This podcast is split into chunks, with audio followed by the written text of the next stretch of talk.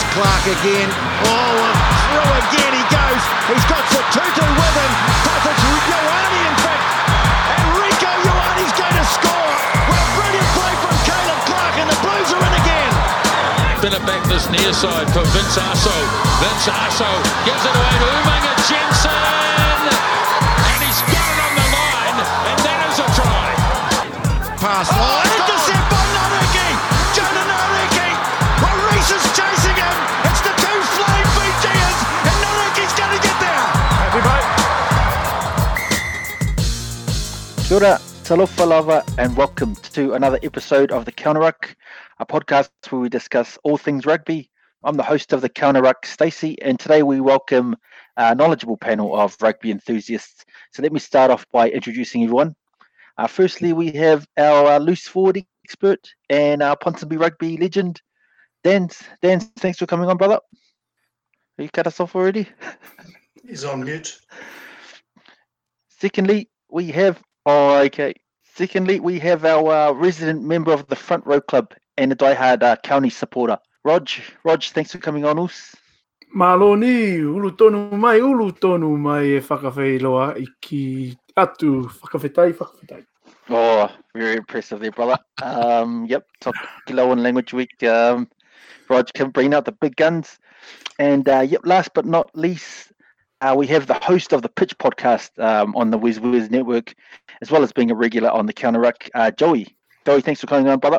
Thank you for having us here, City of the Future. We'll talk about the City of the Future as well. Uh, what happened to them? What happened to them on the I T M Cup on the weekend a, bit, a little bit later? So, um, let me take care of a few housekeeping things before we start, boys. Um, so we've got our website going. Uh, check us out, w w w dot wiz wiz net dot com, and also you can follow the Counter Ruck on Twitter and Facebook, as well as our uh, network YouTube channel. So give us a follow and give us a like. So, boys, um, a lot of things happened in the world of rugby since our last podcast, which I, which I wanted us to uh, look over. So the Mitre ten Cup is still going strong, and we're seeing a few contenders emerge and a few pretenders, I guess, fall by the wayside. So we'll look at that. Um, also, some congratulations. The Central Kings, they emerged to win the inaugural uh, Super Club Rugby Under twenty-one tournament, and they're the holders of the uh, Sir Michael Jones Trophy. So, yeah, congratulations to them. And Canterbury won the women's N P C by beating uh, Waikato, so a well-deserved win for them. And, of course, it wouldn't be a rugby podcast if we didn't discuss uh, Bledisloe three, and that's where we'll start today, boys. So the All Blacks took out that match uh, forty-three to five, which is a record-winning margin in Bledisloe Cup matches. So, Danny, mate, seeing you're there, I'll come to you first, brother. What did you make of that game, the uh, Bledisloe Cup test? Uh, yeah, it was a good game. Um... Yeah, it was an interesting game. I, I, I didn't predict uh, the All Blacks to um, pretty much thrash um, the, uh, the Wallabies. Just um, just coming from those two games they had here in, um, in, in New Zealand, I thought it was going to be a tougher game only because uh, Australians were at home. But obviously, um, the first five and uh, second five, the newbies, uh, were just a little bit of inexperience there, and um, kind of played uh, in, in favour of the All Blacks. They got outplayed, basically. But yeah, uh, I think the All Blacks did, a, did an awesome job. And um, you know, I just I, I honestly thought it was going to be a really really tight game. It's funny that um that you know these these young guys like uh, Noa Lolesio and Arai Simone come in and um kind of shows how, how much the experience of um you know James, the, the likes of James O'Connor and um Tumor, you know, they played a big part in these first two games, and it was kind of tight for for the for the A Bs. But in saying that, it was funny because I remember they brought James O'Connor in real early. And um, same thing happened. His inexperience didn't um, play out for, for the Aussies back then. And now that he's come back a bit more mature, you know, I, I, I see that um, that his experience could have helped helped, helped out in the game. But, um, yeah, well done to the A Bs. It was an awesome game. There's a lot of screaming here at my house. It was good. Yeah, yeah, yeah. It's good. It's a good point you bring up about the experience, because I think they've got some depth issues there, Australia. Now, they had no choice but to chuck these young guys in once um, – you know, Tamor and James O'Connor got injured, and, and you think they might have chucked him in Lolesio probably before he was ready. I think he could have maybe used another year of development. Sometimes you just got to chuck these uh, these rookies in. And Rog, is that, uh, yeah, the Blues had nine players in that twenty-three. And then from there, they go and win a, uh, you know, break a record of the biggest uh, winning margin. So I know Rog will be happy about that. So, Rog, mate, what, do you, what did you make of the game? Yeah, it was just uh, coincidental that uh, the Blues had nine members in that squad. It was good to see, especially Riku Wane coming back onto the bench after um, the well talked about slam dunk incident in Bledisloe one. It's good to see him come back with a try. Has he learnt a lesson as to how to score tries, or he just continues on scoring the way that he uh, um, that he has been scoring? But at the same time, it was good for his confidence for the young man, coming back into a, a side and winning it as well. Obviously, um, there's been talk about his try-scoring action, but um, that aside, um, awesome to see the the All Blacks do what they needed to do to make sure that the Bledisloe was back in New Zealand for eighteen years on the trot. So the biggest winning margin prior to this one on Sunday, on Saturday was forty-three six, and that was when they beat the Wallabies in Wellington, nineteen ninety-six. So, you know, no one really factored that in. That you know, we were hope we were confident that the All Blacks would um, bring home the Bledisloe Cup, but in the fashion that they did, to beat it by one point. So forty-three five beats forty-three six by one point to make it um, that biggest winning margin, and in the one hundred seventeen years that they've been playing, I think. At A N Z Stadium alone, apparently there's they've, they've played there three times prior, and twice the All Blacks were up at halftime. twenty sixteen, they were thirty-two three at halftime. twenty seventeen, forty to six at halftime, and then twenty eighteen, six five Australia were up at halftime. So they didn't have a too great a track record, but in recent recent times, in twenty eighteen, they seemed to be getting better. But like Danny mentioned, the experience of Matt Moore and mm. and James O'Connor were were so noticeable, um, especially right from the, that get-go. After Dongunu got the sin bin, it was just, you know, following, you know, all the talk um, leading into this this uh, the third test, uh, how Dongunu was going to handle Caleb Clark, and um, handle he did in the air. And yellow card he received. So um, yeah, it was just unfortunate. It was really, it was it came real hard watch, and I think the sentimental uh, side of it was for Dave Rennie, for mine, is that um, you know, obviously he had instilled a huge uh, belief in the team um, at game one, and so they were confident leading into game two. And you know, you had stalwarts of the Australian game, as in Phil Kearns and Um, Campese come to the fore saying how this was a different Australian side, and then after game three it seems like they've taken massive leaps backwards as opposed to moving forward, but could only be good for the development of their team, you know, the young players, especially the, those debutantes um, that came in. But I, I couldn't help but notice uh, a lot of their deficiencies were down to the inexperience, and um, but just it was good to see the All Blacks at the same time playing um, very free-flowing rugby. But I think I understand how the Australians were kicking so much possession away um, when they really needed to hold on to the ball, but at the same time, just too many mistakes. And, and the All Blacks, obviously, Australia focusing on Caleb, Caleb Clark, and yet, you know, the All Blacks around him supported Caleb Clark by making sure that they capitalised on the opportunities around it. But, uh, yeah, just a great, great, Great win for the All Blacks. Great to see Sam Kane factor in the first as a captain as well. eighteen years, very hard way back. Can't see it happening anytime soon for the the Wallabies. Yeah, it's interesting. Um, when we did our podcast, the last podcast we did, we had some audio issues, and we lost uh, Joey, who came up with the massive call that the Wallabies were going to win the World Cup in twenty twenty-three, yeah. Which um, I don't know. That's looking a million miles away um, now. Do, so, Joey, mate, I'll co- come to you. Confirm I'll get your thoughts uh, on the Joey game, but I also want to. Was Joey drunk? Or... I want to give you. He can easily deny it. He can easily. No, I never said that. Oh, no. You had proof.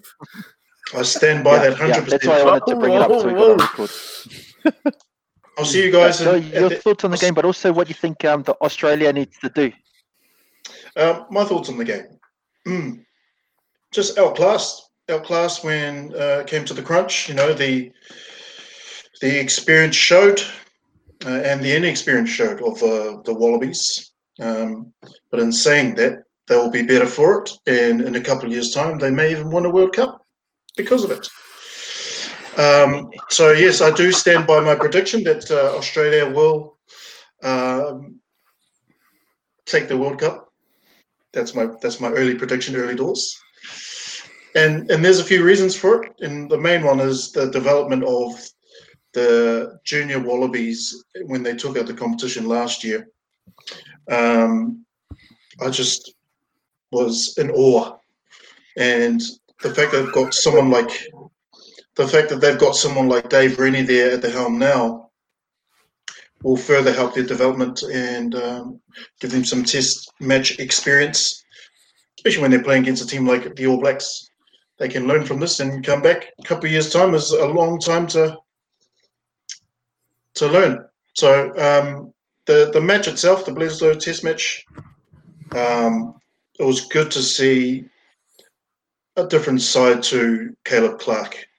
You know, you didn't see the flashy, um, big, massive run where he bumps off everyone and scores a try, but you did see him work off the ball um, when it came to defence and offence. Mm. Um, he, you know, he was even found on the right wing there trying to score a try that was disallowed, disallowed in the end, which was unfortunate. Um, I think there were a few key standouts. For me, the standout in the game, um, given his lack of uh, test match footy in the last couple of years compared to previously, Dane Coles. Um, I thought he came back with a vengeance, basically, um, and re-stamped himself as the hooker of the All Blacks. And, and unfortunately for the likes of Cody Taylor and uh, Asafo Moore and the likes, Dane Coles still has a mortgage on their jersey, and he showed on, on the weekend. Do you reckon, Joey, he'll make it through to the next World Cup day? Dane Coles? Mm. Oh, that's a tough one. Because um, a lot of it, like, it hasn't been his form. It's been just injuries. Injuries. Uh, yeah. Which have, um, and that, that could be telling in terms of his age, body sort of slowly succumbing to those injuries and, and the contact. But, yeah. Yeah, I think, yeah. I think um, injuries aside, it'll come down to the individual himself. If he can, you know, keep that attitude that he's always had, that mentality, then I, I see no reason why he wouldn't be in that squad for his experience alone. Parsons not a not going to sneak in for two thousand twenty-three, please. Sorry, who? Who's that? Parsons, no, no. I think he's going to. The, I think he's going to the Chiefs next year. Yeah, good game in the end. Richie yeah, Mo'anga. Good, boys. Um, mm. Yeah, it was a, was a good game. Good, yeah, go carry on, Rog. Richie Mo'anga, um, he, I think he might have silenced the critic. Yeah. So I just got thoughts on the dual playmakers that have been trying for ages. Yeah, I thought Joey was going to mention Richie Mo'anga when he alluded to Dane Coles. Um, but similar similar sort of um, scenario. He has, hasn't been the... Uh, hasn't received much game time over the years due to um, the incumbents and Bowden Barrett being in there, but and a lot of talk about him not being able to transfer his Super Rugby um, um, play through to international level. And I think um, on the weekend it showed that.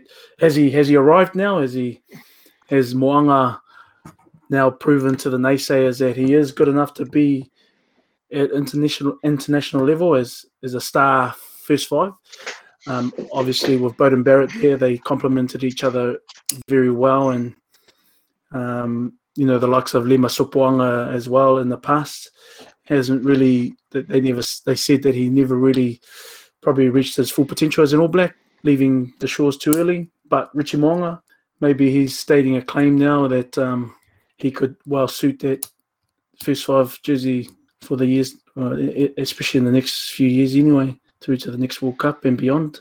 But almost three tries. It's got to mm. say something. It's the way that he went about it as well. It was just awesome to see.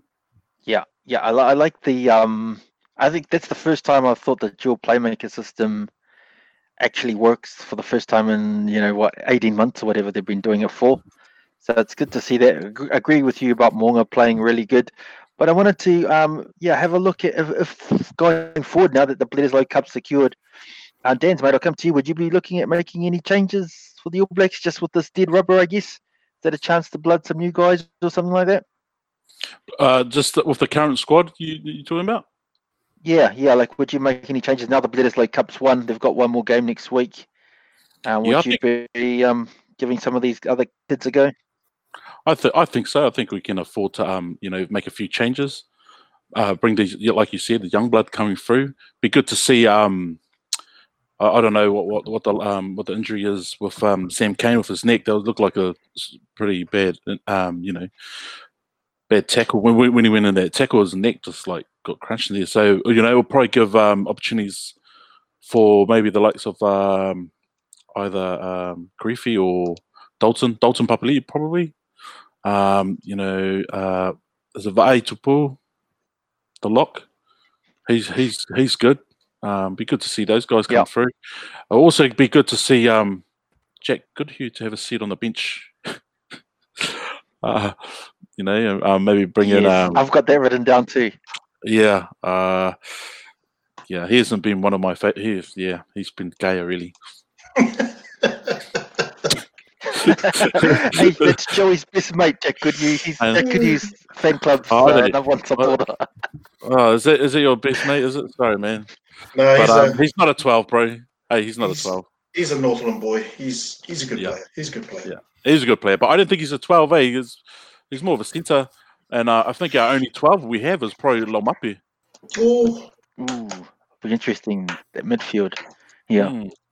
I think I think um, the, the the All Blacks need a. Uh, A T J Fayane. Ooh. You know, a quiet toiler who sets everyone else up. Mm. And, you know, is is T J paying you some side side money? Because you bring him up a lot in these podcasts. You talk him up, man. You're like, uh, I don't know. I'm always, it's because I'm always for the underrated. I'm always for the underrated underdog. Yeah. You know? Yeah. You know, I, I mention him probably about as much as Roger mentions Caleb Ralph. yeah, instead of Caleb Clark. So I think Caleb Ralph owes you a beer, Rog.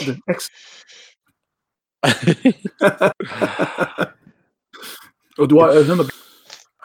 Hey, can I also what say? What do you think of that? Um... Sorry, I, I was just, I was just going to say, um, my, my, my, my player of the match of that game will probably be be the um, silent achiever, um, Shannon Frizzell. Okay. Only because he's a workhorse and he's a, you know, high tackle mm. rate and, um, and, and, and he yep. does run the ball quite a bit and he's, he is that quiet achiever that no one sees in the background, but he does does what he's supposed mm. to do. He could have easily taken that, that um, Dane Coles try, but you see him pass the bag, you know, just not being a greedy can't. Another guy who worked off the ball really well was Satutu, I thought. Mm. He was always there when tries were scored. Mm. He helped. Um, Carl it's a good point on Frizzell because in that first right. game, the first bit is like I thought he was horrible. Yeah, he was interviewed recently, and he said, he pretty much said he had yes. to pull his head in. Who, Carl or? Yeah, good Shannon. Thoughts there, boys. Um... It's a bit of a delay, eh? Yeah, the delay's not helping. Yeah, some good thoughts there, boys. So uh, it'll be interesting to see what Foster does for um for the uh, for the last dead rubber. And also what Dave Rennie does as well, because I know, Joey, you've talked them up, take it out. They need to fix the defence. That's the biggest thing with Aussie. They conceded so many points, forty points, and they missed so many tackles. And that was two weeks, two Bledisloes in a row where the defence has really uh, let them let them um, down. So it was um, that was poor. I thought Jordan Pitaya, I think someone mentioned that earlier, he looks like he's going to be special. He was awesome for Australia and a pretty beat, well-beaten team. Um Yeah, he was fighting yeah. still to the end. And, and, uh, and I agree with you boys about Goodhue. Yeah, boys, have you got any other thoughts on the games? Um, Rog, would you be making any other changes? Yeah, I'd I'd like to see them bring More in... More Blues players? uh, maybe give, uh, you know, not not charity or anything like that, but, um, you know, they've got the Series one and then maybe blood a few guys that probably won't take um, part too much in the... Um, is it back to Tri Nations now that we're three countries again, or is it the Rugby Championship? Uh, um, yeah. So, yeah, yeah the likes of Asafo Moore getting a shot, um, Karifi, uh, maybe give um, a few guys a start, like uh, Alex Hodgman. And the way that I saw Hodgman progress, like Taniela Tupou felt his, his um, the power of Hodgman in the scrums, but at the same time, and he kept on standing up, and that's why he was getting penalised a couple of times. But then, not long after that, in a in a in a scrum, he lifted Alex Hodgman. Alex Hodgman was lifted in a in a scrum. So, yeah, so they got something to work on there. But obviously, there is a bit of power from Taniela Tupou. But what I really liked, like you mentioned, Stacey, about the defense, and they've got to work on their defense especially. But in that that try, the first try to Mo'anga was how they switched sides from a scrum. Um, was it uh, Aaron Smith yep. to Mo'anga coming around to the blind side?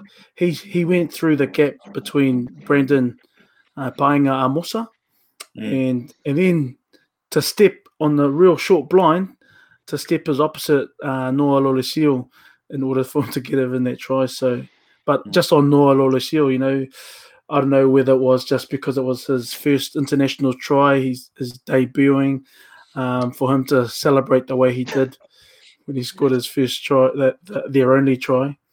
Um, yeah, it was just a bit awkward. But you could see well, the emotion, right, obviously. It was right after half time. Yeah. Yeah. yeah. They, they, the emotion was still had half a chance high. If they pulled finger. Mm-hmm. Yeah, yeah. His defense, his defense was woeful. I felt sorry for Lolesio because they yeah. really targeted him, and he was exposed defensively. So, yeah, mm, yeah. I think he was. Um, um, I'm not sure Moore's out long term, and that's a big loss.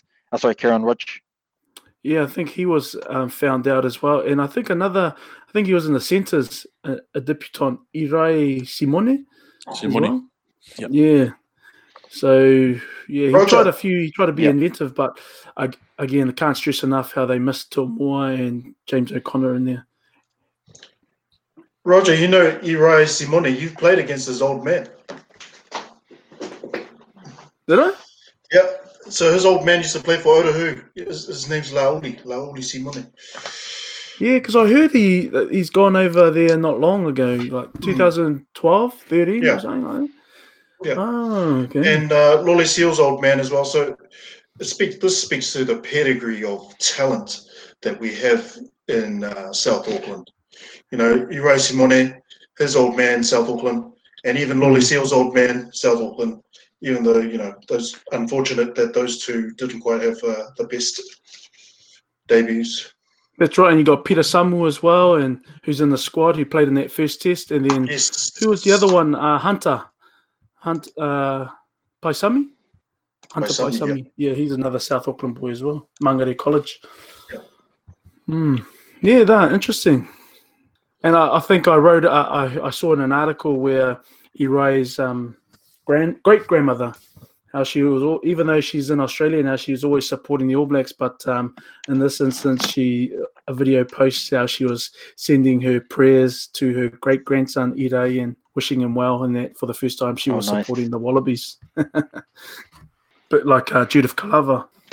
Mate, it's, um, it's interesting how, like, I think Grant Nisbet, he made a point to talk about how many New Zealand-born yeah. guys that they had through the. Um, that time, so guys like you mentioned, Lolesio and uh, Simone, New Zealand-born guys. I think Painga Mosa is another one.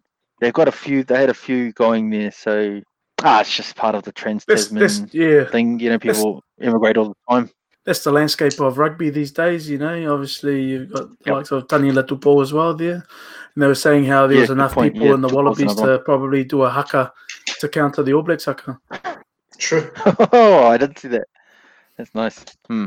All right, boys. Um, some good, yeah, good thoughts there on, on the the Bledisloe. Unless if, if no one's got anything else to add, we'll move on to um our next uh, topic. So yep, uh, yeah, rugby is uh, you know it's an ever changing beast, and the counter ruck is also adapting to these changing times. So I wanted to look a little bit closer to home at some competitions that don't get a lot of love, and congratulate uh, Canterbury for winning their fourth straight Whareau Palmer Cup, and also the Central Kings for winning the Super Club Rugby Under twenty-one tournament. So we've spoke about both of these tour- um, competitions before, but I wanted to just get some thoughts on these two uh, champion teams that won. So um, just F Y I, guys, Canterbury beat Waikato in their final uh, eight seven, and the Central Kings, they beat the West Rangers twenty-eight nineteen in the Under twenty-ones. So, Rog, I know you talked up that Under twenty-ones tournament, and also I know you've got positive things to say about the women's comp. So come to you, mate. Did you make anything of those two competitions and the two teams that won? Anything to say on that? Just with the um the Super Club Under twenty-ones competition. Yeah, it was it was over the last um, four weeks, you know, about a month that they played at the local Watamata Rugby Club, and um, interesting that the final, the final was the first game for the Watamata uh, for the the West Rangers, uh, so they played them first, and they, they beat them. They beat the Central um, Kings in the first oh. game. So the way that it's it's been touted is that, and and uh, the Rangers. The West team were lucky to they they went on through and on a bonus point, and so they were oh no due to points difference. So the South Southside Rising missed out due to a um, points difference to yeah to make that final. Um, so West West team were able to make the final, and uh, unfortunately, it just seemed like the Central Kings were just getting better and better each week. So after that first loss, they won every week after that, and including the final. So I think they just um, got better as the tournament um, went on. Unfortunately for the Waitemata Rangers, uh, they just um, just fell short. That was a tight game in the end, but um, good crowds as well. Good exposure for these young kids who probably don't won't necessarily get any representative rugby post the uh, normal club season uh, due to COVID. Stamping out the club season a lot sooner than everyone would have liked. It was good uh, reward for a lot of those players. There was one player that was playing in the Waitemata Rangers team who just last year was playing, in the for the years before, was only playing senior ones. And this year, the the Mammoth team that were playing reserve rugby, they, they were the champions for the senior first side.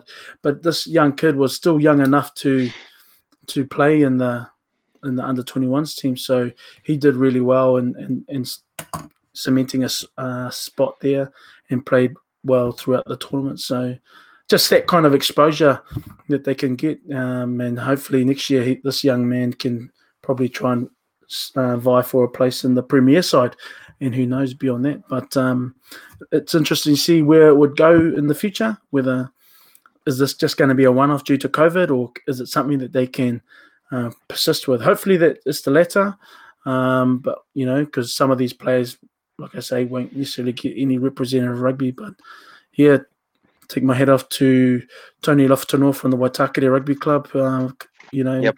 for coming up with this idea and and making it come to fruition, with a lot of other people in the background that, that's you know been able to assist as well. So well done to Henry Samuels for his team, Southside Rising, and Junior Paulu Lunganga as well, and um, all the management there, and uh, Central Kings as well, J P, and uh, Tanifunga, part of there, and Mani as well, Toilo. Sorry, I didn't... Um, Are you taking the West, Mani? Mani was with the Central, Central Kings. Oh, okay. Mani was with, oh, okay. Yeah, because he's um coaches, oh, nice. He's the co- head coach for College Rifles. The West won the first game they had a few weeks earlier, right? That's right. The first, the first round, first game against Central Kings, the West team won. Yeah, so it was. Um, unfortunately, they just dropped it at the end there, because then they went on to lose to Southside Rising as well. But Southside, like I say, missed out just on points difference to make that final. But unfortunately, I didn't um, didn't really follow the Farah Cup, Farah Palmer Cup, unfortunately. Um, but I did see that Canterbury women's team won. Yep, Canterbury. Yeah, that was their fourth straight win, I think, in the women's uh, Farah Palmer Cup. So congrats to them. What about you, Joy? Did you make anything of those two tournaments? The um, under twenty-ones tournament won by the Central Kings, and the, the Farah Palmer Cup, which Canterbury won their fourth one? To be honest, uh, I didn't really follow the Farah Palmer Cup as as avidly as I did last year. Um, but the the yep. other competition, uh, the under twenty-ones competition, I thought was quite cool. The coolest thing for me is the fact that it's You know, when they win, they win the Sir Michael Jones Trophy, and it's a pretty mm. cool trophy. I don't know if you guys have seen it, but it's Michael Jones, Sir Michael Jones scoring a try. It's the same. It's the same trophy in the mould of the statue that's outside Eden Park. So, um, no, it's a really cool trophy. Um, yeah, I mean, Roger said it all. You know, um, few teams were like Southside Rising. I, I, I thought they would go on to be at least one or two, but um, they ended up taking third place and beating East. But no, it's definitely needed. So well done to the organisers, like Roger said. Um, definitely needed, and I'm, I'm sure those boys will be pushing for, I don't know, Premier Club Rugby sides, and you know all, all sorts of teams following that competition. And you know, mm. it, it's always it's always good for the individual to keep active after the regular club rugby season. So these these these um, types of competitions and even village rugby can help in some way to um, keep these boys active. I think it does um, yep. half the yep. job as well for the for the um, scouts as well, because just like schoolboy rugby on Sky T V, mm. with this now exposing exposing some of the kids that miss out on those traditional representative sides. You know, they don't even have to see them, just watch it on Sky and then, oh yeah, I like the look of this young fella, let's give him a chat, let's find out who he is, and then you know, so some of these kids will get that sort of exposure, and um, but um, hopefully it just leads on to them progressing well and, and keeping them in the game as well, because far too many young young kids are, if they're not making representative t- sides by the time they finish high school, by the time they're twenty, they sort of give it away. You know, what's the point? They're not they're not there to persist, and they're wanting, especially those that have been superstars at high school level, if they don't slot right into any professional setup straight away, mm. it's almost like oh, they either go overseas and pick up whatever they can over there, switch codes to rugby league, or s- stop playing it at all. And I see that too often enough, uh, too often mm. as well as you'll probably see the same, Joey, you know, young kids who were superstars and then uh, due to different change of priorities or circumstances that they give the game away. For sure. Yeah, it's, it's quite unfortunate. I mean, in different countries it's kind of similar, but um, a little variance in that my experience with uh, the London, U K um, rugby scene, club rugby scene anyway, Um, a lot of the boys there, they play up until, and they, and they play really passionately up until they um, they reach the ages of seventeen or eighteen, when they have to head off to university or college or university over there, and then they follow their mates into other other sports, and it's only a small percentage they come back to rugby um, because they've come back to the area where they grew up. So um, I, I can see that happening here, but on a really small scale com- compared to what's happening over there. Um, so there is danger, there is risks of losing that talent, or losing that, you know, those those kids who grow up with the passion of rugby and then they end up just being rugby followers rather than players. Yeah, yeah, one hundred percent agree, boys. Now, one thing that I found with um, the West, the the West Rangers, they we're on a similar path to you guys, where they've found that there's a mass falling away after high school. So like you touched on, Roger, if you haven't made it or you're not sort of in these development programs, and a lot of players, once high school finishes, give up the game. So what they've done is they involved uh, Massey, Massey High, my old school, and they got them to um, help out with the haka just before the final. And they're trying to sort of bridge that gap and keep that pathway open for so people who played rugby in school but didn't get picked up, like you mentioned, Rog, they've still got another pathway, and they're trying to funnel them into this competition. So I think that was really well done. All the teams, they all had their own haka, which I thought was good. It's helping to build that mana and that passion for those jerseys that you're playing for, which I thought involved just for, to touch on the things that you guys have mentioned. So I think that this has served a purpose, if not if none other than keeping people in the game and keeping the young people interested in playing. Um, but I'm just interested to see if anyone kicks on. So there's a guy that I heard was pretty good. I didn't actually see him that much, from the Central Kings. And he played second five for them. Reese Reese Silsu, I think his name was. And I think he might be from Ponsonby, although I could be corrected. Uh, your your old um, team there, um, Joey. And yeah, apparently he was one of the guys that got a special mention for a player to watch out for. So hopefully he kicks on and plays for Mitre ten Cup for Auckland, because seeing these are all Aucklanders, hopefully we can keep them all. But um, yeah, another player well, to keep out for. Go to the Chiefs, um, and when that guy we mentioned before, uh, MacGyver, MacGyver Luchan, I think he got a couple of tries throughout the season. So what a name! Maybe some guys that might kick on from here, and you can say, yeah, we mentioned them earlier. Yeah, but uh, yeah, I, will, Ma- I forgot to say you the, the Tara Palmer Cup. Yes, yes. There's a few sons. Mana Ashford's son was in, uh, was playing for the West. Uh, someone else had a son in there, which I can't remember. I saw someone else's name that I recognised. I know Filippo um, Saina's yeah. son was in there as well, I think. Yeah, so it's interesting when you see some of the names, you think, oh, cool, I wonder if that's so-and-so's son. I did wonder if that was, I don't know if that was Mana Ashford's son, but I saw the Ashford name in there. I thought, oh, I wonder if that's uh, his, his slick, boy there. But yeah, oh, it's good, keeping the, mm. the traditions going. Is he with you boys? Yeah, so he played his first season of uh, Premier Rugby this year, only for COVID to stamp it out early. But um, yeah, yeah, he's he's making his own mark in the in fullback or wing. Very talented young man. Oh, nice. Yeah, nice. Yep. Good work, boys. And just on the uh, the Farah Palmer Cup, obviously, yeah, congratulations. Four in a row. That's amazing for Canterbury. I think they went undefeated this whole season as well. So they look to be amazing. One thing that did come through, which I'll mention, is they don't have H I As, which I didn't realise until recently.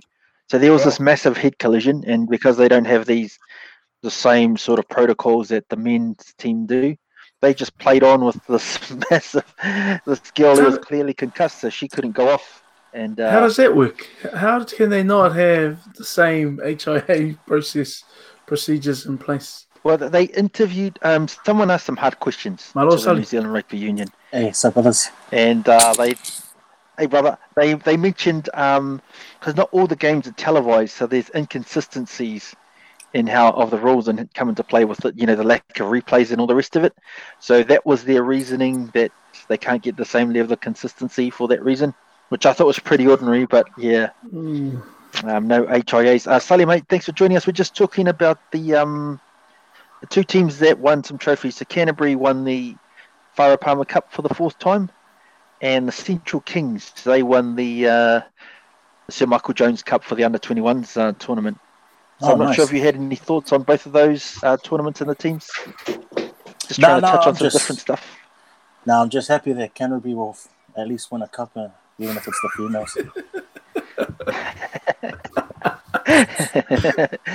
yeah.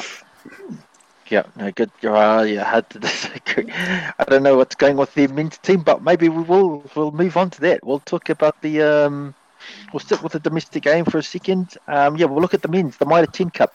So I think we may have got a, a, an early semi-final preview because the top four teams all played each other, and out of it, Auckland have emerged as, as the top of the table. But I wanted to focus on the other end, what you just mentioned there before, Saleh. So Canterbury, I don't know, they're a stalwart of New Zealand rugby, and they've lost their last three games, and they're sitting bottom of the table. And they're a real good chance of being relegated. So, uh, Saleh, mate, I'm not sure, what have you made of the Canterbury men's team this season, and, and why do you think they're... they're just going so poorly? That does that's so un-Canterbury like.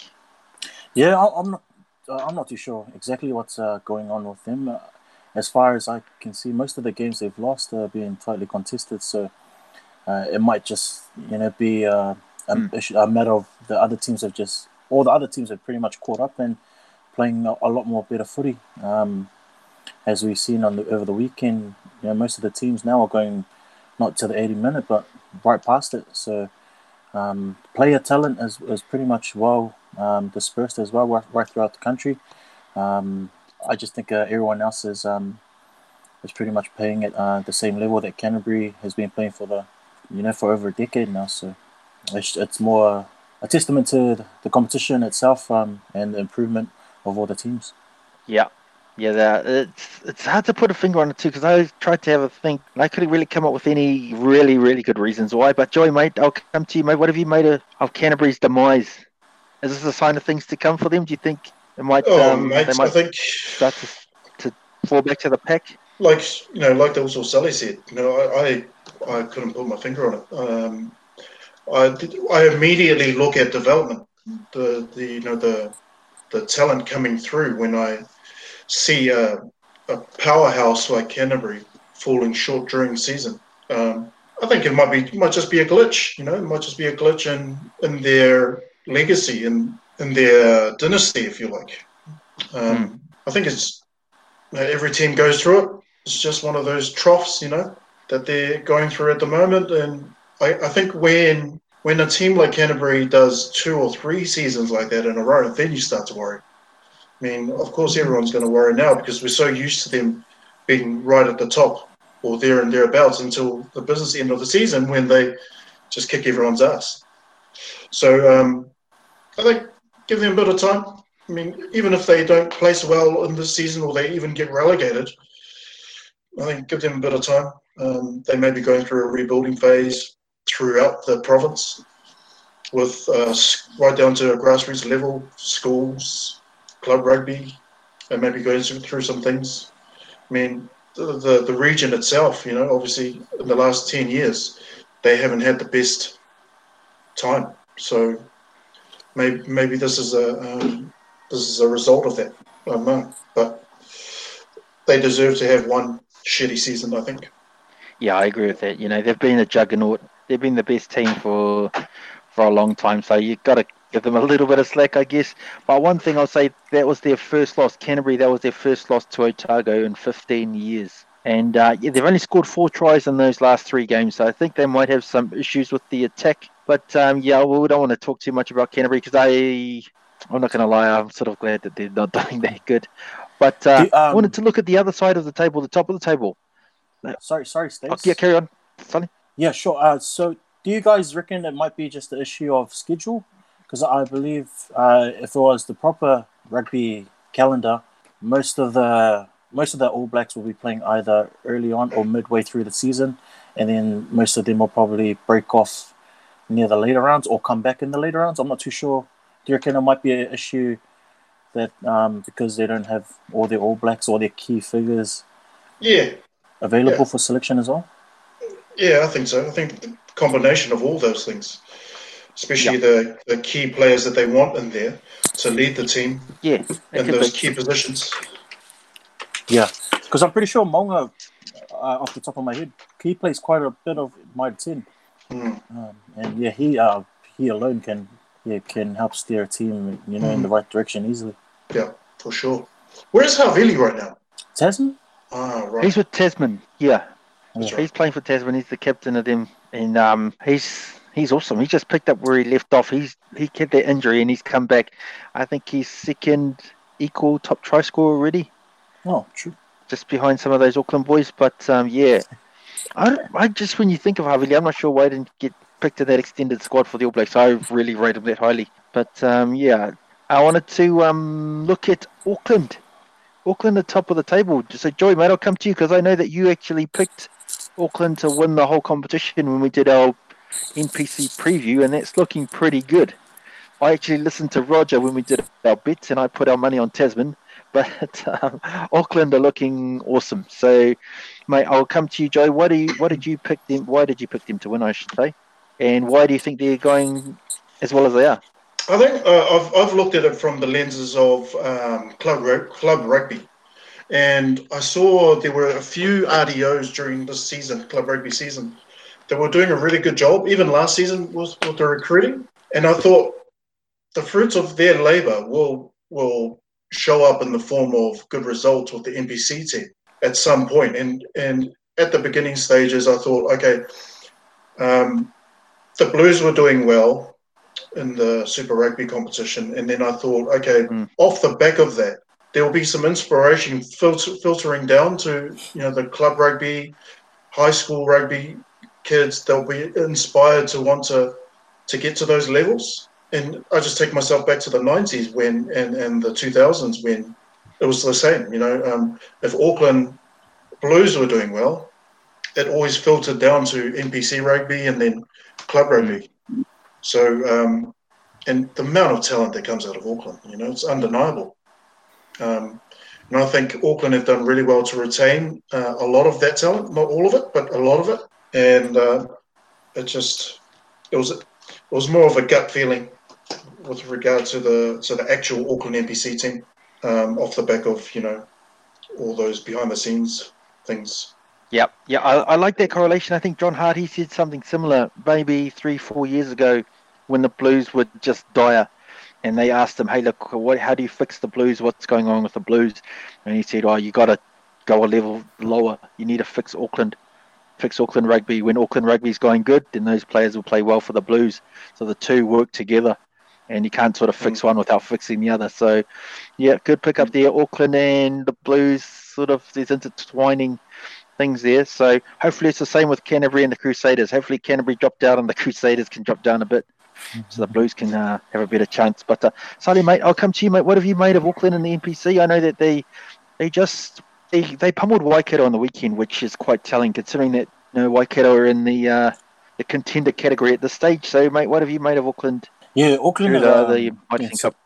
Yeah, they've been uh, surprisingly good. I think um, the way they travelled through the year, you know, it, it was expected. Um, some of those losses maybe a bit unexpected, but the true test was against Tasman. And when um when they you know when they doubted Tas when they doubted Tasman in that game, yeah, I started to look at Auckland in a different light, that they actually might be the team to beat. Uh, so I think it comes back to not only what Joey said uh, about the development, but Um, just a good system and the good culture that um, Alama and um, Filotetia mm. have um, installed mm. within within the camp, and you know it, it correlates to what Leon McDonald's doing with the Blues. So, um, you know, if anything, you know, winning breeds a good culture, and if you're winning, you know, whatever the coaches are saying, everyone, you know, everyone buys into it.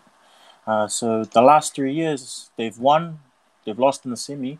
And we're looking at a at a good um good deep run into the finals. And if if things stay as they are on the table, Auckland's hard to beat at home. So, like you know, God willing, no no serious injuries and um yes yeah no uh, major setbacks.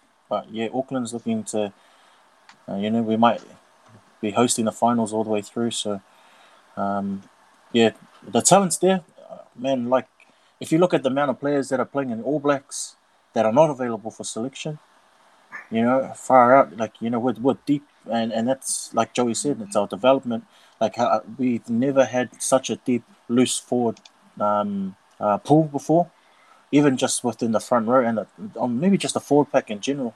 We've always had the backs, but we've never had the platform, mm. and it's the platform that sets everything up, and um, we've got, we've, we've got competition from all the way from one to eight, and that includes the, the bench spots as well. Um, one of uh, the, the number eight they played on the weekend had a uh, blinder of a game, Satutu Polotu. Uh, I played against him. He, he, he was one of the Ardmore's key players. Good kid, young kid. Um, he's only like, what, twenty-four, twenty, twenty-five. Uh, he's a number eight. He plays six. He can play lock. But he's, you know, good runner, strong at, strong on D, good, on, good at the rucks, and, you know, good at the lineup. Okay, if if you have players like that who are like um like who are all hungry, you know, for that next level of success and taste of success, you know, it only breeds like good competition, and then it puts you know the players that have already you know in the Super Rugby frame or All Black frame, it puts them on check as well. You know, um, I I I just think what they're doing at Auckland is amazing, and you know, like if we had this chat maybe five years ago, never ever believed this would be the situation, but like you know, like I said, think, fingers crossed, and I just hope it just keeps on. Um, the run keeps going. Mm. Yep, yep. Good talk there, Rog, mate. You've just jumped back on with us, brother. We're talking about the Mitre ten Cup, so we're looking at both both ends. So Auckland, they're at the top, and why they're going good, and Canterbury, for some unknown reason, are in danger of being relegated at the bottom. So, have you got any thoughts on? on the Mitre ten Cup, and particularly those two teams are the ones that we're focusing on what's happening at the top and the bottom. Yeah, I, I, like like the Farah Palmer Cup, um, I haven't really been following the Mitre ten, but I did manage to catch the Auckland v Waikato game on the weekend, and Salesi Rayasi, you guys might have already yes. touched on him. And, uh, hey, hey, hey, what so a star. Puppy, eh? Salesi Rayasi. Bula, bula. Yeah, what a talent, eh? Um, I mean, not only can he score tries, he's got a bit of razzle-dazzle, outstanding pace, number fourteen on the wing there for Auckland. And but he could also kick across. And you mentioned that um, uh, Tupolotu, Sione Tupolotu, uh, Sale, and he scored that try in the the last try of the of the game, and that was because of a cross kick from uh, yes. Rayasi. And so, he talented kid, he can do all, everything, and he was everywhere. And but Harry Plummer as well, you know, he's had some sort of stop-start seasons over the last few years, coming in and out of the Blues as well. Uh, basically, you know, there was a time there when they had Bowden Barrett come in this year as well, or Tere Black, Harry Plummer. So where did they they put him? They they were putting him at number twelve, um, more than number ten. But you know, he can. he was a good general on the weekend for Auckland, um, guiding them around the park, but at the same time, you know, being really sound with a boot, and got a few points there, conversions and penalties. So I think he's uh, quite uh, confident as well um, when when things go his way. But uh, interesting to see whether he'll get another Blues contract. Has he already been signed? With, he's pretty much with the Blues as well. Isn't he? But yeah, interesting that say um, Salesi Rayasi is with the Hurricanes. Yeah. So well, yeah, obviously they've yeah. got a lot of talent uh, out on the wings with the likes of Mark Telea and Caleb Clark as the incumbents. But, um, you know, where do you put a guy like Rayasi? Do you keep him in the in the development ranks or in the squad just to learn and that? Or Hurricanes are, have been using him sparingly as well down there. He's only had Two oh no, that's not right. This is outdated. It's got him um, in Wikipedia. It's got him two caps, but it could be outdated. Yeah, so he hardly features. Could be right. Mm. Could be. Yeah, yeah. But then that stat's um correct as of uh, a year ago, so it's it's outdated. I'm not sure how many games he's played for Wellington, but at the same time, he's a he is a Wellingtonian, so it's understandable that he does play for the Canes, the Blues, but um, he's a Saint Patrick's College Silverstream product. Auckland have managed to pick him up for the Mitre ten. Whether they can secure him for a Blues contract, I'm not too sure. He's probably signed with the Hurricanes again. But he was a standout, and so was Harry Plummer for mine. Um, Waikato seemed frustrated. They were trying. Liam Messam, the the warhorse, was doing his best to um, stay in the game, but just uh, at the same time, I think if he can manage to get one hundred games for the Waikato, he'll join the likes of Dwayne Monkley and those legends down in the Waikato and the Mooloos. Yeah. Yeah, good thoughts there. Interesting about Rayasi because, man, I think he was second in the Dwayne Monkley medal last year. And he looks like he'll be one of the favourites this year. So he's really carved up at the I T M, a Mitre ten Cup level, I should say. He barely gets a game with the with the Hurricanes. So yeah, I'm not sure why. He's very, very talented. Maybe this year might be his year because I know that um, they're short on a couple of the outside backs have left. Yeah. yeah. Uh, Wes Wilson's not there anymore. And someone else has left. Uh, Ben Lamb's left. Oh, Wes Wilson. So they, he could be in there. Uh, he took some European contract. Yes, yes. I don't know if that's oh, still going okay. with his, uh, with his, um, with all the COVID stuff. But yeah, I know he was scheduled to leave as well. So maybe he'll get some more game time because he's quality, man. Yeah, and um, that other guy on the other wing, A J Lamb's another guy. Oh yes. Oh yeah.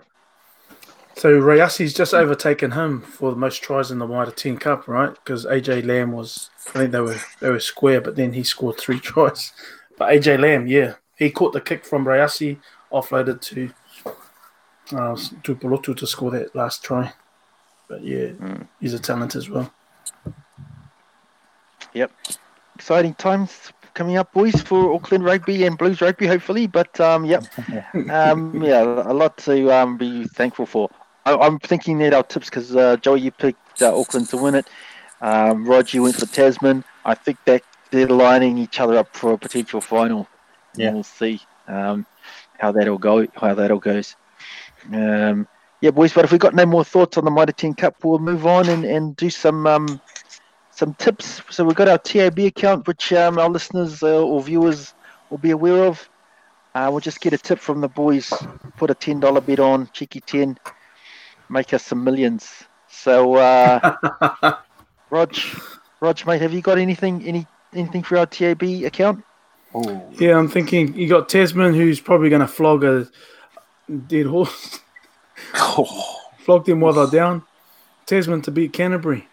It's in Tasman too, oh. eh? So that'll be that, that'll Crusaders. Be a good game. Um, that'll be a game. That's, local that's the derby. Crusaders. Um, yeah, Crusaders local derby. Good, good calling it. Yeah, I quite like that. Bet Tasman to take Canterbury. Canterbury not going so good. Tasman are, are genuine title contenders. So yeah, good shout there. So that's um. That's seven oh five, that game on Saturday night. Um, what about you, Sully? Have you got anything for our for our account? It's eight oh five. Oh, eight oh five, sorry. Yep. Oh, is this for Mitre ten? Oh, any, oh. any, any, just uh, general tips, rugby tips. Um, oh, just uh, the mighty Queensland for the punters uh, flogging uh, New South Wales.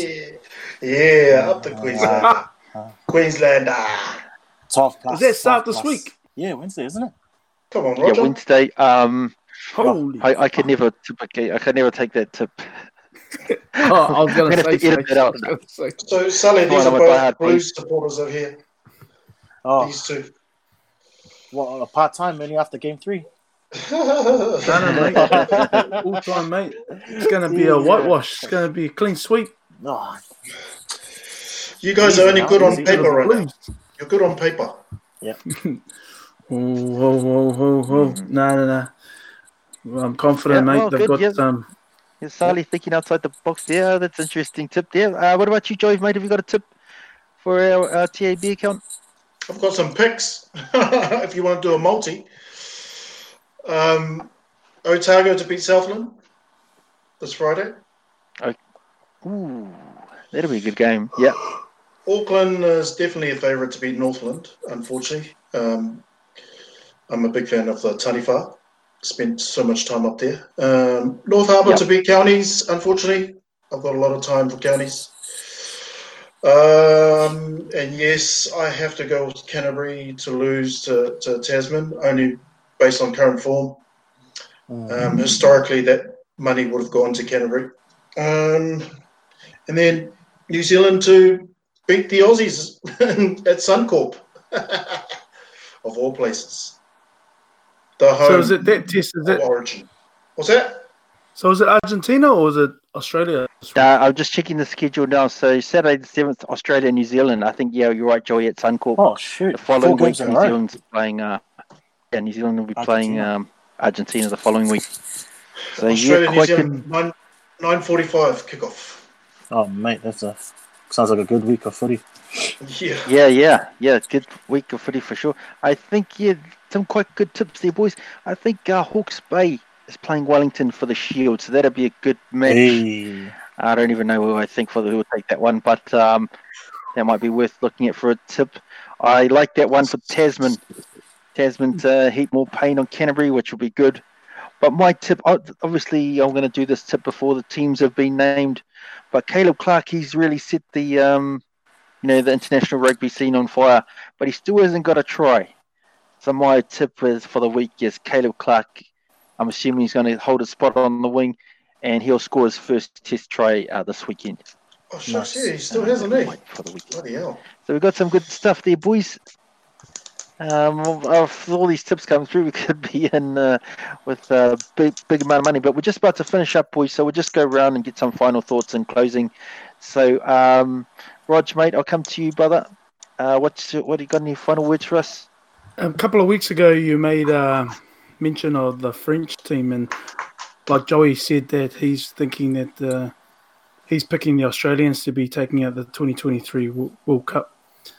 I watched the Wales game versus France, and they look good. The French, they look good, and they they they won. You see my halfback first five, those two guys I picked. Absolutely, yeah, that's right. Awesome. So it was oh, awesome. um, Dupont uh, Pont from the halfback. Yeah. And um, young, another son of uh, French legend, Intermac. Intermac, yeah.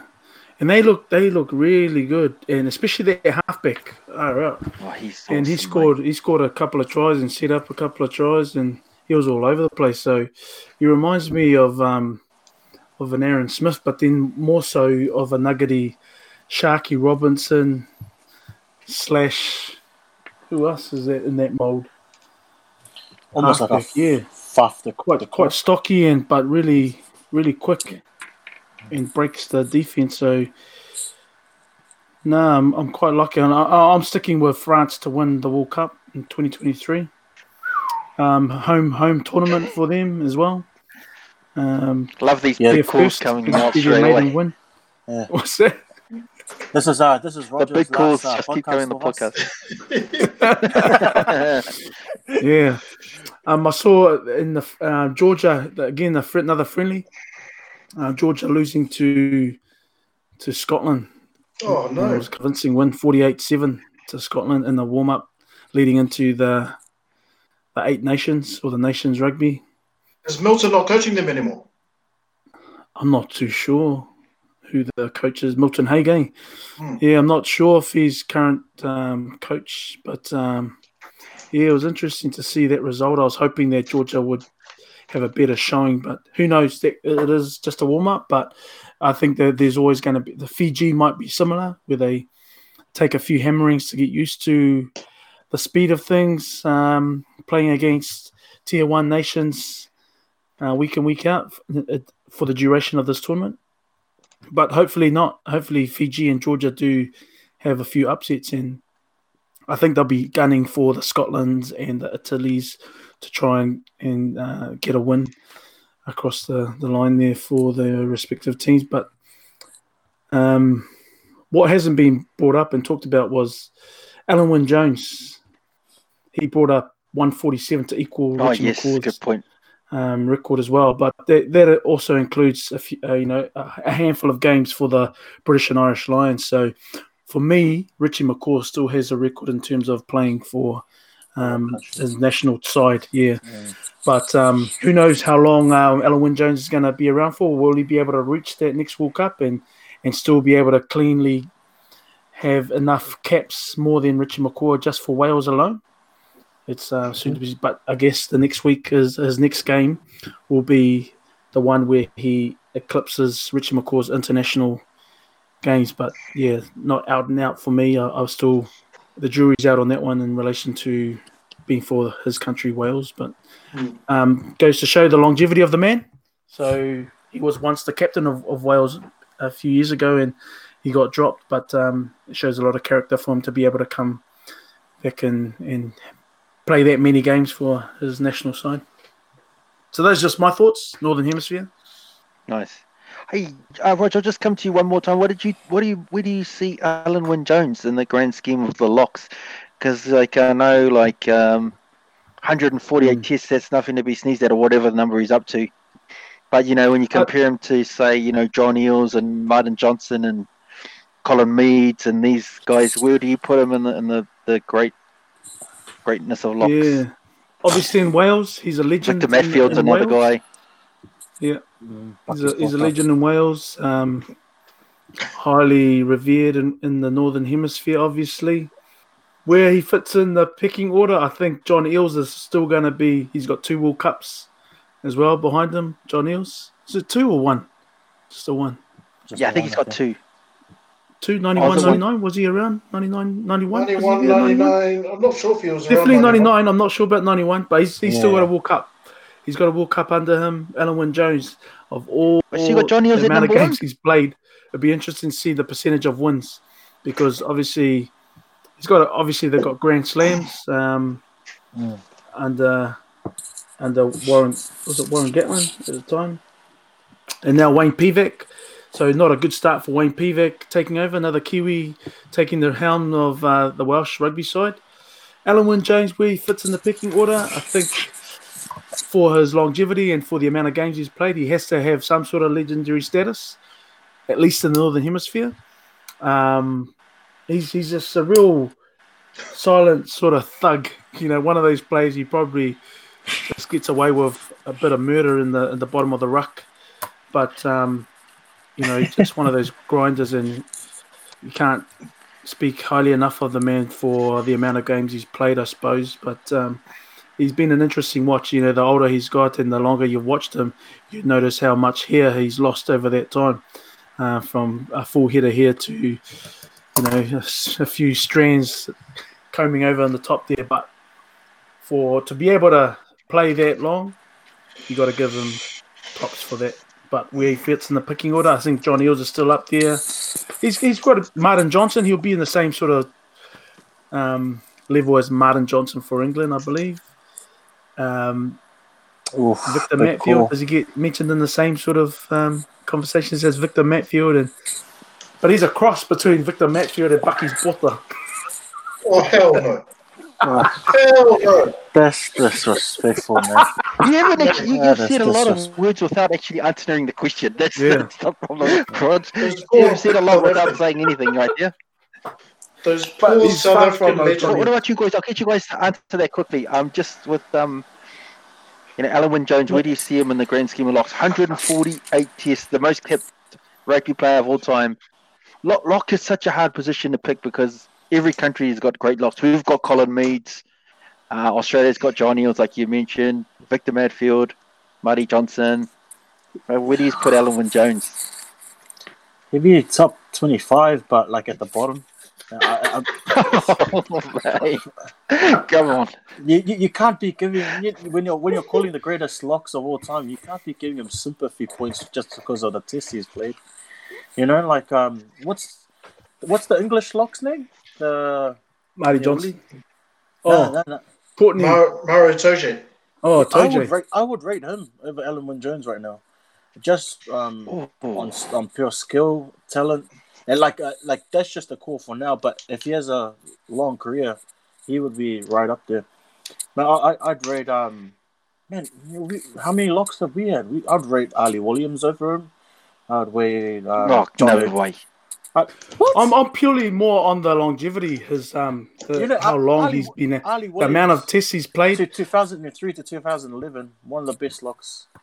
You know, he uh, he had like competition like yes. Victor Matthew, yes. Bucky Sporter. Yes. But there was a there was a time when he was the number one lock. two thousand seven yeah. World Cup, probably the best forward in that whole World Cup. Ali Williams.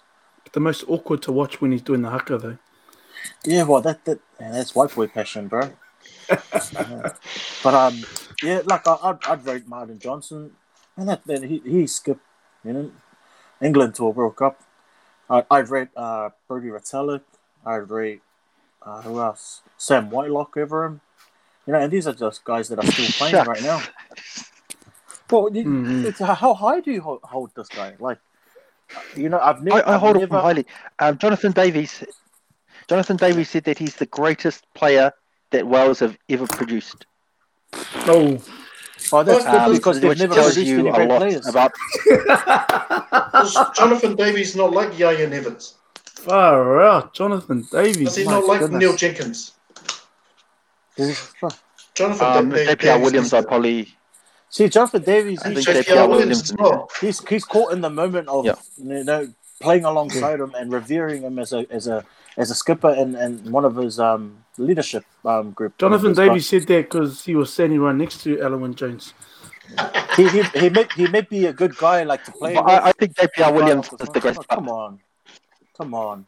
No, what's his name? What's um oh you're right, old, uh, there's there's there's some old guys back in the eighties. Great good Welsh players, but oh, it was I, I you know uh my Alwyn Jones, I'm just having a look now. I think he was nominated for World Player of the Year three times. He hasn't won it, but you know, he's in that, that small group of best players in the world. So I, I, I put him right up there. I think he's in the top oh, top four. Man. I wouldn't even put him in locks if you've ever lived. Top four. I, can, I can see you on the video there, Sully. Uh, you obviously disagree. Yeah. It's just time. times that... I, I think he's... Yeah. I used to question, I, I how is this guy still getting picked? Thing. How is he still getting picked? You know, Top, Have so they, they got no locking list? stocks in order to still pick him? And then all of a sudden, oh, one hundred forty-eight. He's equaling Richie McCaw, and then he passes him the week after. Stace, who's your top four? So I've got John Eales. Um, I'll pick um, Colin Meads at second. I'll pick Alwyn Jones at third, and Victor Matfield at fourth. I wouldn't even pick Martin Johnson. I wouldn't. So pick what's Sam your Whitelock. What's your reasoning for picking Alwyn Jones at number three? Uh, the longevity, three-time World Player of the Year nominee, uh, the possibly the greatest player Wales have ever had. Uh, by Welsh pundits, you know, I mean, you can't, you can't. No, his record is nothing to be sneezed at. He played in a what's his not a record? Great team, Wales. Yeah, well, what's that's his... a team record. That's not an individual oh, thing. My goodness, you know, so I'm not going to hold him responsible for someone else. Can I, oh my! Thing. Can I weigh in on this, Stace? Come on, because of course he's of doing course. a lot of uh, breathing drills See, over yeah. here, Joey, and Because okay, you need okay. some ventilation the, in that room. The, the question, the question was, what was the question, Stacy? The question was, how do you rate Elwyn Jones? Is that is that yep, the question? In the great, in the pantheon of all time, in the pantheon of the great locks, and they've been locked. Okay. Lock is probably the most um, competitive position apparently. in history. Okay, so yep. when, when I'm when I'm asked a question like that for a particular position, in this case it's lock. I don't even think of Elwyn Jones as the first name that pops up, or even the first ten names that pops up. So I'm totally with Sully on that. He's probably past twenty-five as well for me. Like I, I rate guys who oh, man, that's hard. I I rate guys from tier two nations that played oh. over him. Sully, you can't still be picking Leo Falaniko, mate. Leo Falaniko, um, Leo Lafayette, Lafayette. Um, Lamatone, Tofila uh, Polo, oh no, no, mate, no, nah, um, but longevity, though, guys. Longevity. Okay, so here's here's here's something that I I talked about in the earlier episodes of Counter Ruck, Stace. I'm not sure if you remember, but what I said was longevity. I, do. I know you're going to say, yeah, carry on. Doesn't always doesn't always translate to greatness. Just because someone's played for a long time and has all that experience under their belt doesn't mean they are they did things that were amazing in that time. Like, what's his name? Steve Hansen said it during a World Cup, I think, last year. He said, yep, sure, has all the experience, but that doesn't mean, you know, he gets automatic selection. I don't know who he was talking about, but it was someone at the time. So when I think of Elwyn Jones, I think, okay, he was an awesome leader to those guys he played with. He was an awesome teammate to those guys he played with. And there obviously wasn't other great locks in the Welsh stock to push him outside of that one hundred forty-eight tests, right? Because let's face it, if that's their one hundred forty-eight, one hundred forty-nine test cap bloody uh, uh, player, you have to ask the question, where the hell were all the good locks? Obviously not in Wales. Because when I think of the top five locks, I don't even think of a Welshman in there, you know, because Wales aren't known for their locks. No. They're, they're known more for their backs than their locks. Um, and maybe their hairbear props. Um, here's another example. England. England had the most capped test prop, Jason Leonard. one hundred eleven caps, I think, as a prop. He was nothing amazing. He was better off oh, the field than he was on it. He was better oh. off the field than he was on it. I rate bloody Phil Vickery over that guy. You know, I, I think I he's an all-time great, um, Jason Leonard. Well, oh, you're um. saying that you're, you're saying that from the from the point of view of longevity. I get it. I get your, your affiliation with longevity meaning greatness. It doesn't doesn't yeah. necessarily. Yeah, I mean, it doesn't necessarily, yeah. but it's yeah, got to no, play some part in. Yeah, yeah, yeah. You know what this is. It, Stace is one of those kids that school that, that turned up to school every day and got like a got, got like a attendance award and thought he was the best student at school. Yes, you, you got an award for you got an award. What do you think? You got an award for coming, award for coming to school every day. Yeah, you, oh, when Sully and Joey were wagging every now and then. So here's here's an example, Stace, of greatness and doesn't have longevity. This was meant to be final thoughts segment, eh? Carry Christian on. Cullen. That's greatness. He didn't even get anywhere near one hundred tests. That's greatness. Yep. That's what you call greatness. Yeah, but you still, know? where the, where then does Mills Muliaina fit fit in this in the greater scheme of things? Unfortunately for tests. me, unfortunately for me, I always think of Cully over Mills. Yep, if Mills. you if you ask Mills, he'll probably say the same thing. No, yep. no, case in point. So yeah, that's true. Cullen in that regard, but then still, Mills Muliaina will forever be remembered as a centurion. Yeah, there's some there's but, some merit in what, that. What what we're forgetting, right? There are two locks on the field at one time. Oh, four locks including the opposition, but two per team. Stace has said Elwyn Jones is the third best lock in rugby history. For how long rugby has been going? He is the third the third best lock to ever put on a jersey in all of rugby. You know what? I know this is This is, this is the podcast of big calls, and I'm standing by that call. You know, he was, um, three-time Award Player of the Year nominee, most kept rugby player of all time. Arguably, uh, he's his peers We've... have voted him the greatest Welsh player who's ever lived. He was named in the Team of the Decade. So for you guys to Here's dismiss one. him as Space. not being up there, that, that's um, that, to me, maybe Space. the truth is somewhere one. in the middle. But I, I think Space. he's higher than you guys rate him. Here's a bit of a st- spanner to throw in the works, and this is from with the help of Cam Schuster, who's remaining quiet there. How many World Cups has he won? So is that basically? So is that the, the tipping point for? Well, Richie I mean, McCoy? that's a team. That's Despite the team thing. I don't, I, don't, I don't hold individual performances. I can separate the two. Yeah, yes, but but the thing is, like, I do not remember a year where Alan Wynne Jones was the most dominant lock in yes, both northern exactly. and southern hemisphere. Exactly. I would say from his just prime, in Wales, from his prime, which would say from say last World Cup twenty fifteen to maybe say two thousand eight. The most dominant locks in that period, I'd probably say there were probably four. That would probably be Baki Sporta, Victor Matfield, five actually, um, Sam Whitelock, Brodie Retallick, and the Irish lock. Irish Retallick. O'Connor. O- O'Connor. Paul O'Connor. O'Connor. O'Connor. He was probably the best lock in the Northern Hemisphere over mm, the last O'Connor. couple of years. Yes, I read Paul O'Connor. A, a whole well, interesting I Paul O'Connor. Paul he he, he was. Paul O'Connor did not make the world uh, world team of the decade because Alan Wynne Jones was the the lock that got picked. And also, none of those locks that you mentioned, I, I only I, none of the, those locks you mentioned were uh, nominated three times for World Player of the Year. Like this, we're talking about. I'm trying to separate the individual from the team.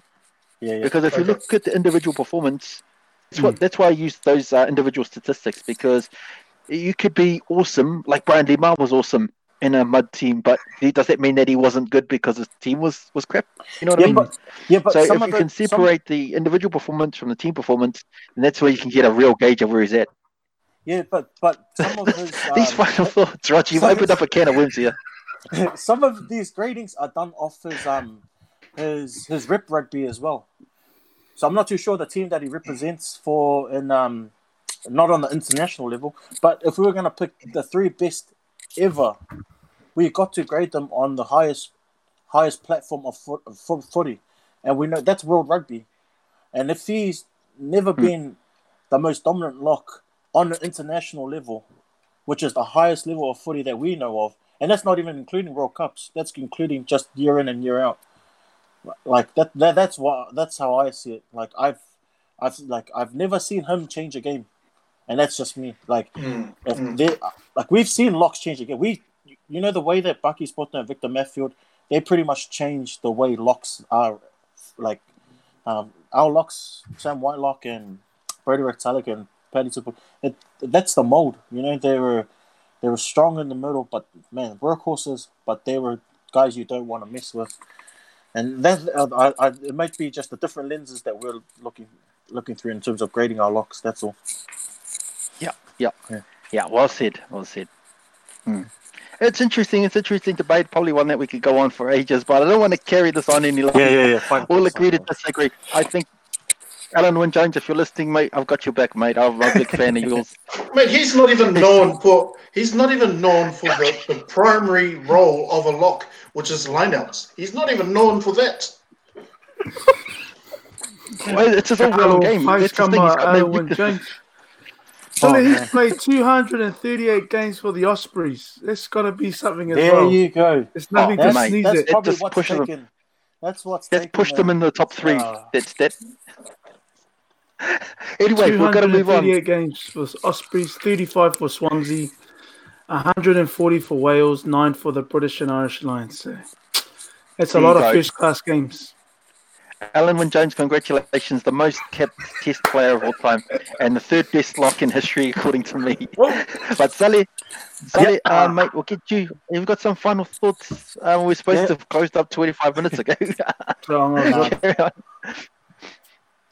Yeah, um, my, my my final thoughts is um interested to see how the Wallabies um will bounce back this weekend. Um, uh, it was going to be a massive feat to always um play against a young, I mean play against a more experienced backline, and if anything, I hope um, I hope the the Aussie fans are, are a lot more patient with Rennie. Rennie's the he's got the goods, but it's whether you know the fans as well as the sponsors and the management have the patience to to support him.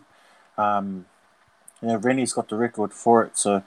Um, you know, we saw flashes and glimpses when he's got the key figures, when, you know, O'Connor and Matsumura uh, were in the team, and you could see what potentially could, um, what the Wallabies could be moving down, um, moving down the line. But yeah, I'm just interested to see, uh, interested to see how they bounce back this weekend. Um, looking forward to Origin on Wednesday as well. Looking forward to Queensland.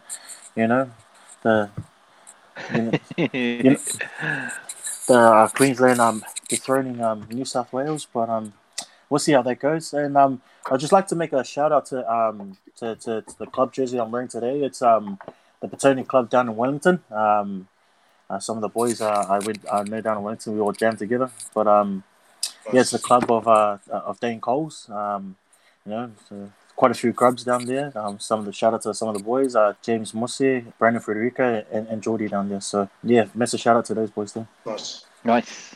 Nice, Joey, mate. Coming to you. Oh, I'm still on that Alan Jones thing.